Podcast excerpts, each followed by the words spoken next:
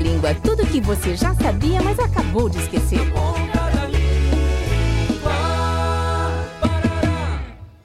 Boa tarde. Agora vamos ao vivo com o nosso correspondente Marcelo Costa. Marcelo, como está a ação da polícia em relação ao tráfico no Morro do Calvo? Boa tarde, Carlos. A movimentação dos carros está tranquila. Para o final de semana, o tráfego está fluindo bem e sem nenhum acidente. Como assim? Eu estou falando do tráfico e não do tráfego. Tráfico ou tráfego?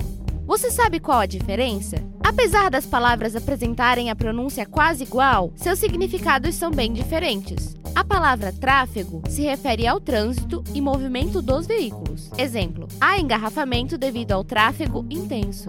Já a palavra tráfico refere-se ao negócio ilegal ou comércio clandestino de algo proibido pela lei. Exemplo: duas pessoas foram presas por tráfico de drogas. Portanto, o repórter Marcelo deveria ter falado sobre tráfico de drogas no Morro do Calvo e não do tráfego de carros. Ah, entendi. Sobre isso, Carlos, a operação da polícia está frenética aqui no morro, mas está tudo sob controle. Meu Deus do céu, Marcelo, corre! Calma, Carlos, foi só um escapamento de carro que explodiu.